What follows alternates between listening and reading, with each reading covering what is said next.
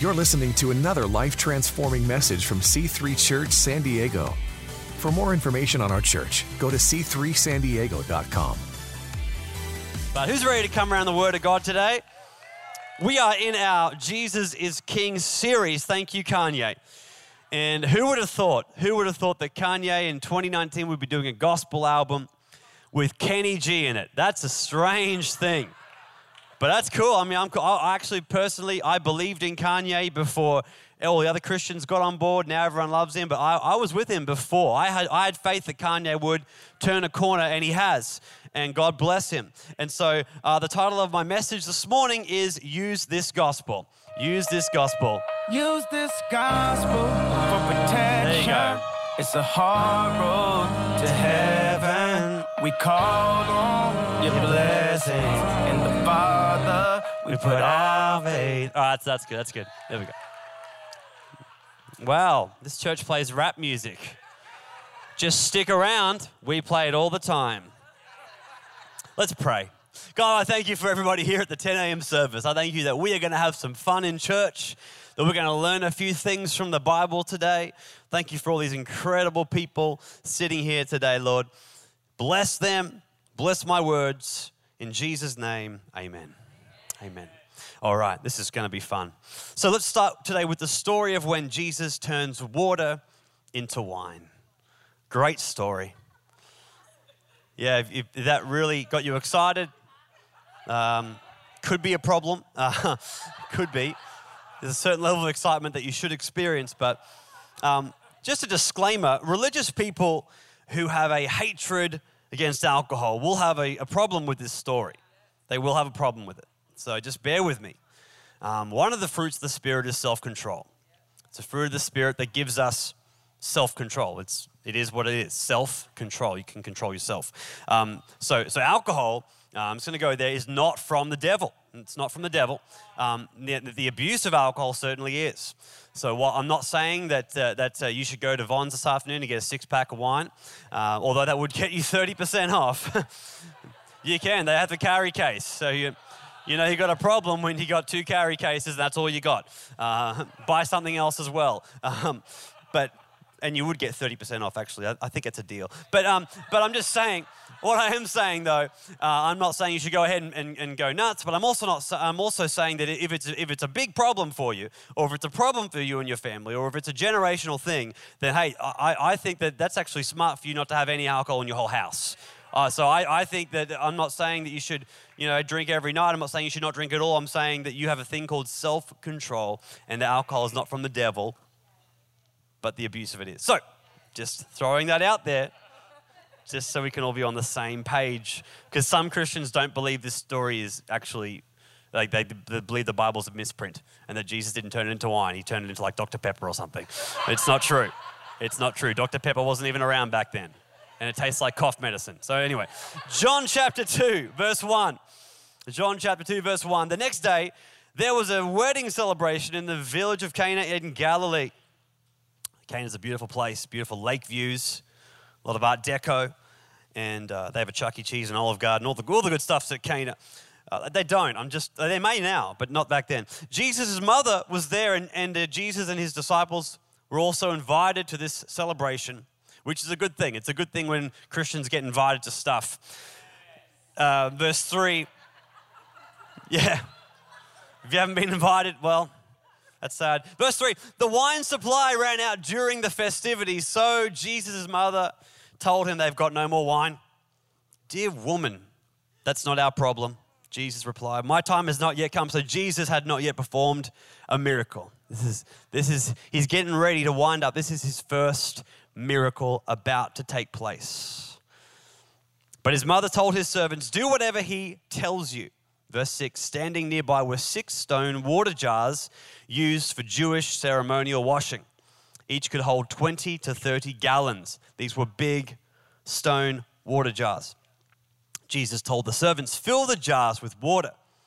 When the jars had been filled, he said, Now dip some out, take it to the master of the ceremony. So the servants followed his instructions. So, the first lesson, I've got about six of these quick lessons to go through today, and then we're going to wrap up church and have a phenomenal afternoon. Uh, the first lesson today, though, is, is that Jesus fills what is empty. This is good news for anybody who, as this year is coming to a close, maybe you feel somewhat empty. Maybe you feel completely empty. The good news about being empty is that Jesus now has something to work with. When you and I come to Jesus with it all together, already fulfilled, he can't fill something that's already been filled by man. He needs something empty. He needs an empty vessel in order to fill it. But that's not my whole message. That's just the first little thought I have around this story. Before we continue the story, though, let's look at the, the filling and distribution process. I find this interesting. You see, the first thing that happens is Jesus sees what is empty. Jesus sees these empty stone jars. Then he gets his disciples to fill it with water. Doesn't fill it himself, doesn't get a couple of Home Depot buckets and run back and forth. He doesn't do that. He gets his disciples to fill the buckets. Then he turns it into wine. And then he has his disciples take it to the master of the ceremonies. You see, I find this interesting because in this miracle here, we see a distinct process, which I think is the process in which many miracles actually occur. The beautiful partnership between God and man, the beautiful partnership between we move and then God moves. We move and then God moves. Jesus didn't do this whole miracle by himself. He also didn't have the disciples do the whole thing by themselves. It was a beautiful partnership between God and man. So, my second lesson today is that there's a process for every miracle. And we are smart people if we know when it is our move and when it is God's move. We are smart people to not give up in the middle of the process. We are smart people to see the process all the way through. Verse 9 When the master of ceremonies tasted the water that was now wine, not knowing where it had come from, though the servants knew, he called the bridegroom over. Host always serves the best wine first, he said. Then, when everyone's had a few drinks, he brings out the less expensive wine, the cheap stuff, the bottom shelf stuff. But you, you've kept the best until now. So, the third lesson from this story here is that Jesus is into excellence. In fact, the best is his default, the best is his normal. Jesus could have filled the jars with some Sutter Home Sauv Blanc.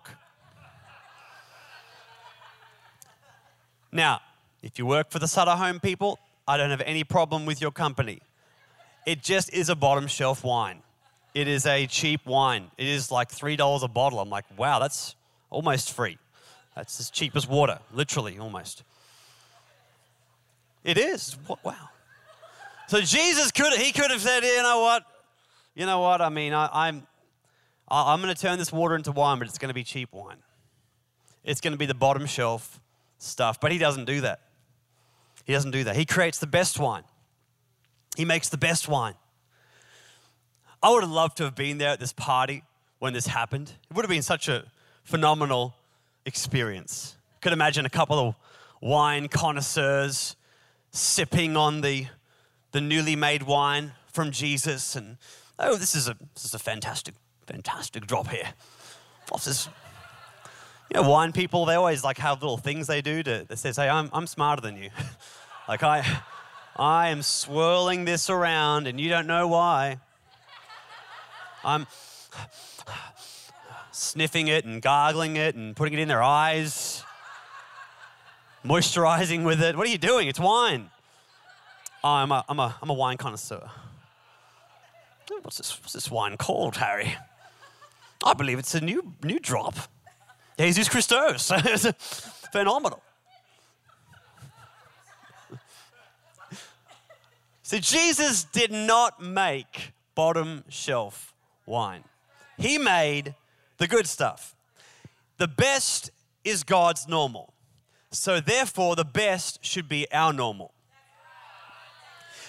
When you come to Jesus empty, He doesn't just fill you with average, He doesn't just fill you with mediocrity, with dull, with, with, with, with lame.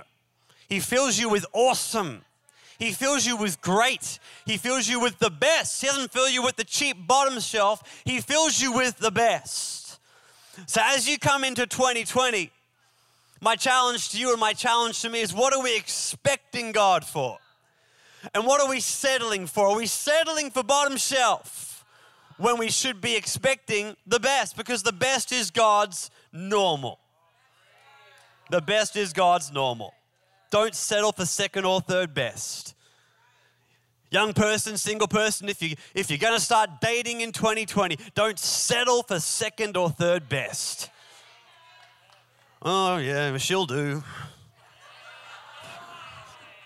She's got arms and legs, and that's pretty much marks off one box, has arms and legs. Aim a little higher, expect a little more. We have a good God, wants you to have a good life. Doesn't fill it with the cheap stuff, fills it with the good stuff. It's not a theory, it's in the Bible. Okay. Let's continue on with the scripture. Uh, you've kept the best until now. Verse 11.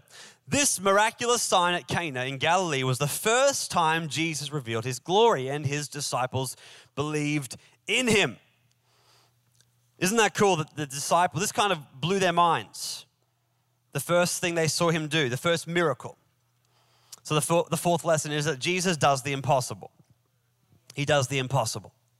I love what Pastor Katie said before, talking about believing for th- big things for 2020.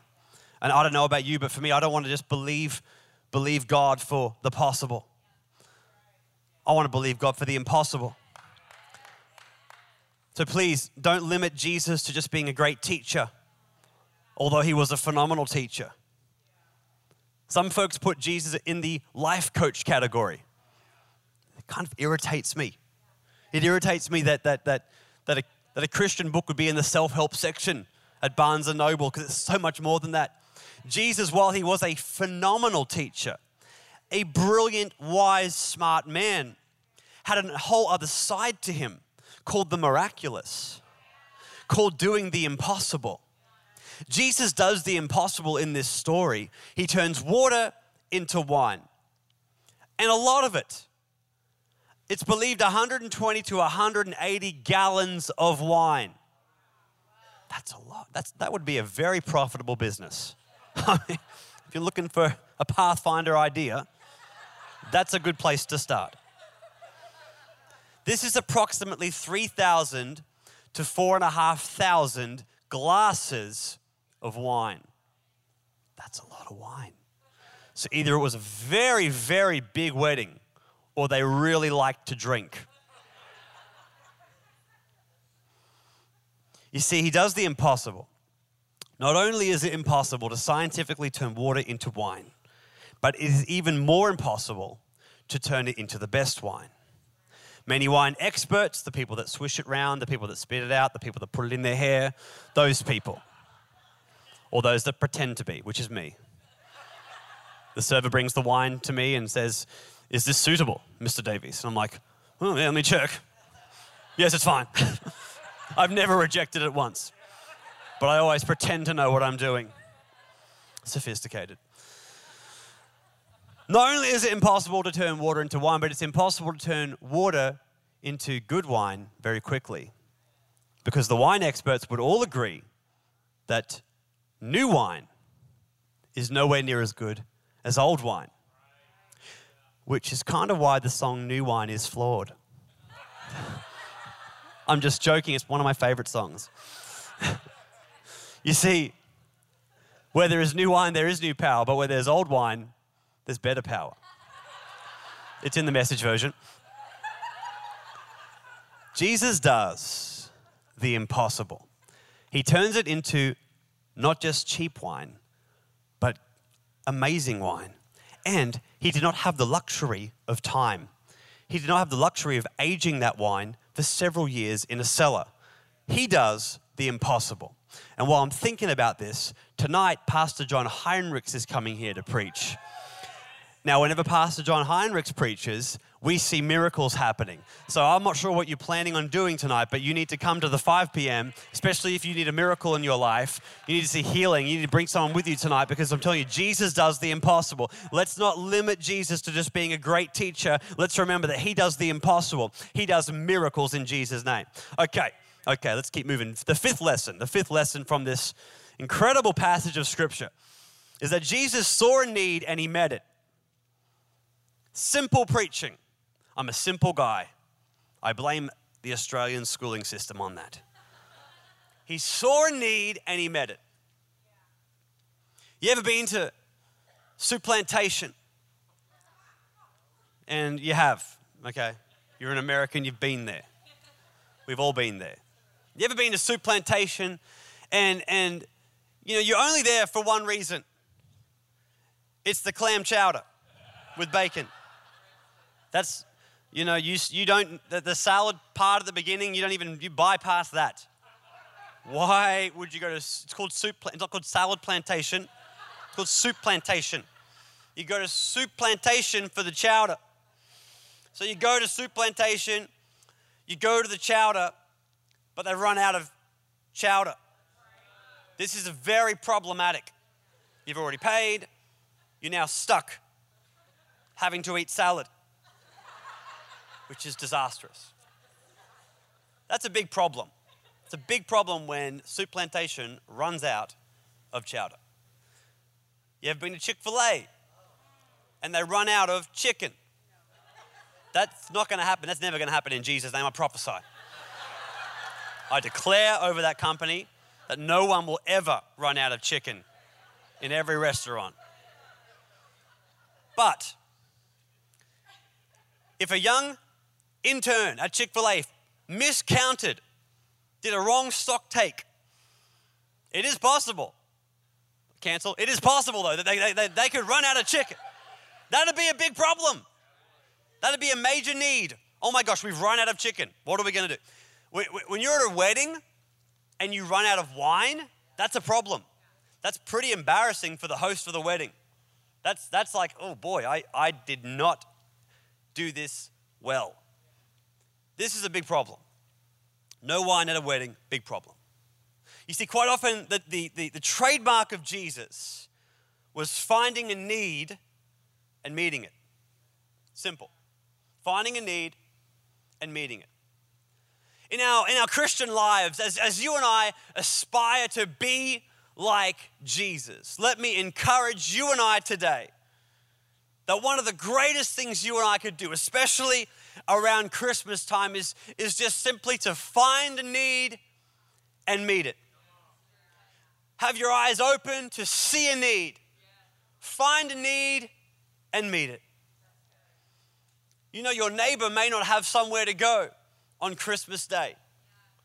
That may not seem like a big deal to you, but it could be a very big deal for them. Sitting at home by themselves on Christmas Day. That's a simple need that you could meet. Your, your neighbor may not be able to afford a toy for their four year old kid. Again, a simple need, a simple problem that you could help fulfill.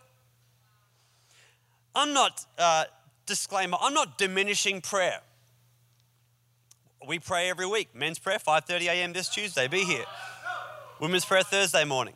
I'm not diminishing prayer, but if your neighbor tells you that they can't afford a toy for their four year old kid, that their kid's not going to have a single present on Christmas Day, please don't tell them that you'll be praying for them.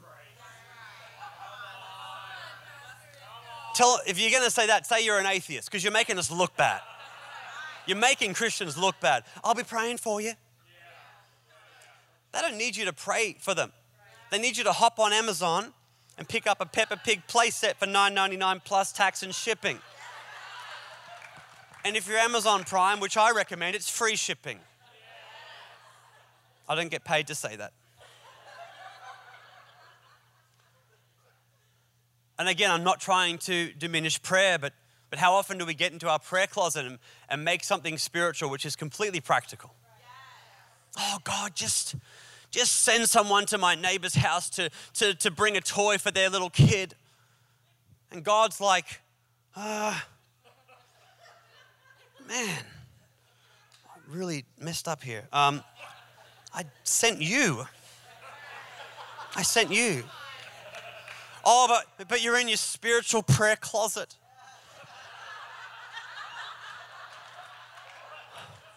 Oh, God, you're a waymaker. You never stop working. Except on the seventh day when he did stop. But that's, uh, a, that's just a, it's just biblically not. But these principles keep working. It's a joke. It's my favorite worship song. I'm having a, I'm joking with the worship songs today. I love it. Oh, God, just, God, I'll go anywhere for you. Oh, God, I'll go to Africa. I'll go to Cambodia. And God's like, I just need you to go to Walmart. I just need you to pick up the Peppa Pig playset for $9.99. Come on, I think we need to have a reputation that we do something. And I'm not diminishing prayer because you, you know, pray for your neighbor. But sometimes you just need to go to Walmart and get a Peppa Pig playset. Do something practical. It might open the door to the spiritual. But we get it the wrong way around. Oh, let me pray for you. And they're like, their minds are blown. They're like, wow, wow, you're praying for me, but I'm desperately telling you what I need. I love that we are a church full of people who do something. That even today we have people bringing in gift cards for Turning Point. We have people bringing in toys for kids. I love it. We're a church that's doing something. Amen. All right, my sixth lesson, my final lesson, and then we're done today. And it's a long point, so don't get too excited. Jesus is into abundance. He's into abundance. Jesus didn't make thousands of glasses of wine for himself or his tight little group of friends or a select few. He, he, he, he made a lot of wine. A lot of wine. And, and, you know, maybe again, the religious people would say, well, Jesus was trying to get people drunk. But that's nowhere in the scripture. Nowhere in the scripture was Jesus attempting to get people intoxicated. Jesus did not turn this wedding into a frat party. He didn't get a funnel with a pipe. Jesus, G- didn't happen. Did not happen. It's not in the script. It's not even in the message, the passion. It's not even in there. Jesus did not do that. Jesus didn't steal Matthew's flask and go up to the horchata. Oh, here we go. he, he wasn't doing that. So why, why, Jesus, why would you make thousands of glasses of wine? Because Jesus is into abundance. That's why he made a lot of wine. How I deal with abundance tells a lot about me. You see, we will either consciously or subconsciously be scared of abundance if we have not grasped the understanding of generosity and if our lives have shrunk to being as small as just ourselves. If our theology is founded on the incorrect foundation that God wants us to be poor, broke, suffering, or with just enough for ourselves, we will repel abundance because we'll be scared of becoming selfish.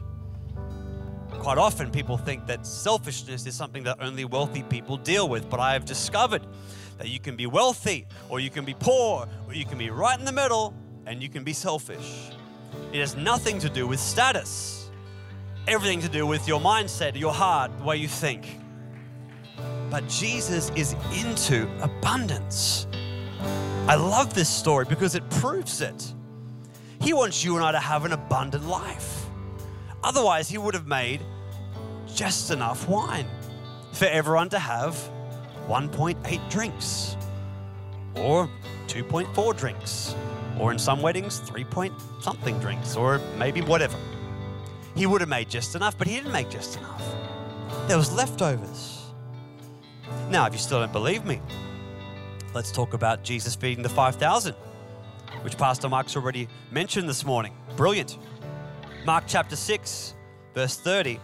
We've got 5,000 men plus their wives and their children. So we've got a lot of people. That's a lot of people to feed. It's a lot. And we've got a boy with five loaves and two fish. So Jesus takes the five loaves and two fish. He looks up to heaven. He blesses them. Then he breaks the loaves into pieces. He divides the bread to the disciples. They distribute them to all the people. And divides the fish, and everyone shares all the food. So, verse 42 they all ate as much as they wanted. They all ate as much as they wanted. This is my kind of feast. Like, I like fancy restaurants, but they need to up the portion size, you guys. Like, I don't want to have to ask for a second meal. Oh, this tiny little piece of steak. Yeah, that'd be great if I was 10 years old, but I'm a grown man. So they all ate as much as they wanted. So Jesus didn't just get the bread and fish flowing so that they could just eat enough, just to have just enough. They ate as much as they wanted. And then afterwards, the disciples picked up the 12 baskets of leftover bread and fish. So there was actually leftovers. There was leftover bread and leftover fish. 5,000 men and their families were fed. An abundant life has leftovers in it. I love leftovers. Leftover pizza, leftover Panda Express. It, like wine, gets better with age. But not too much. You got to be careful there. Disclaimer. You know, reheat the Beijing beef the next day. That's it. You got one day. I love leftovers. I love going to the to the fridge and and unknowingly, oh my gosh, what a surprise! There's pizza in here. I was going to make an egg white omelet, and now I get to have pizza. All the Connect Group leaders will know what I'm talking about when you go to your pantry the day after Connect Group and you're thinking, all right, it's time for a sandwich. And then you open your pantry and Krispy Kreme, how did you get in here? My afternoon's planned. Or when you go to work and, and one of your coworkers has made a crucial mistake and, and ordered way too much Penang curry for a meeting. And they're in trouble with the finance guy because they just wasted money, but, but their mistake is, is your miracle. And there is leftover Penang curry in the fridge. I love leftovers. An abundant life has leftovers, but not leftovers just for you, leftovers for others. That's what an abundant life looks like. You don't have to be worried about becoming selfish because you can give it away. Now, if you still don't believe me, there's one more story I, I want to share with you. John 21, verses 1. Here we go. Check this out. This is the last miracle Jesus did before he ascended into heaven. So Jesus appears again to the disciples beside the Sea of Galilee. And this is how it happened. Verse 2 Several of the disciples were there Simon Peter, Thomas, nicknamed the twin. I love how they have nicknames, that's cool. Uh, verse 3 Simon Peter said, I'm going fishing. We'll come too, they said. So they went out in the boat. They caught nothing all night. This is why I don't go fishing. This is my idea of hell. I can fish for about 10 minutes if I've caught nothing. We're going in. Or we're going where there's Wi Fi or something.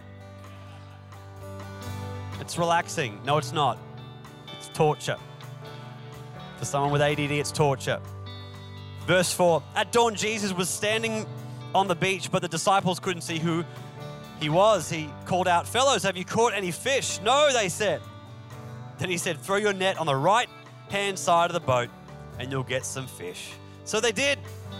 And they couldn't haul in the net because there was so many fish in it. Verse 7 Then the disciple Jesus loved said to Peter, It's the Lord. When Simon Peter heard it was the Lord, he put on his tunic, for he had stripped for work.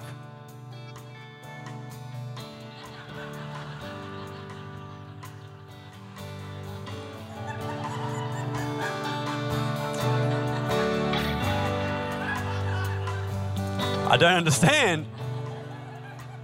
You're out fishing with a bunch of guys. Why you'd be uh, taking your clothes off.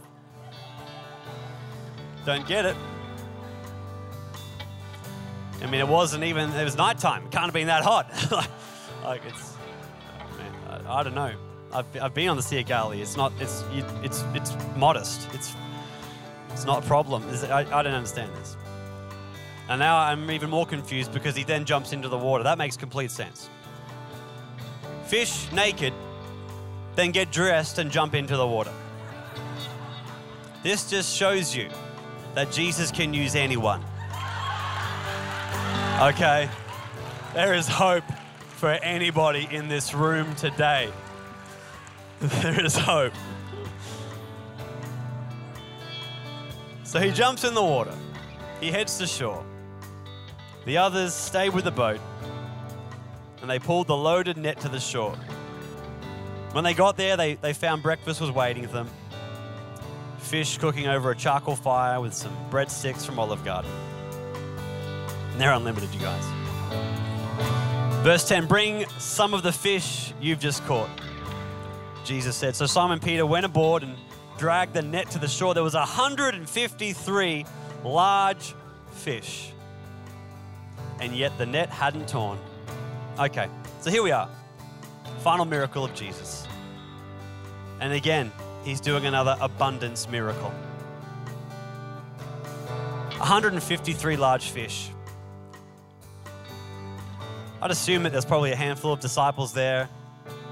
They could have probably been okay with just getting a, a dozen fish. 20 fish would have easily fed them, even if they were starving. Yet here we are again, an abundant miracle taking place where there is more than what they needed.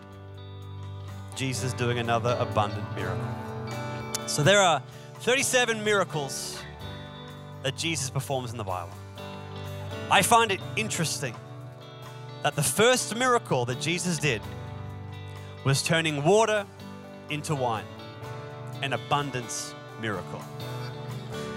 And then I find it also interesting that the final miracle that Jesus performs is the miraculous catch, another abundance miracle.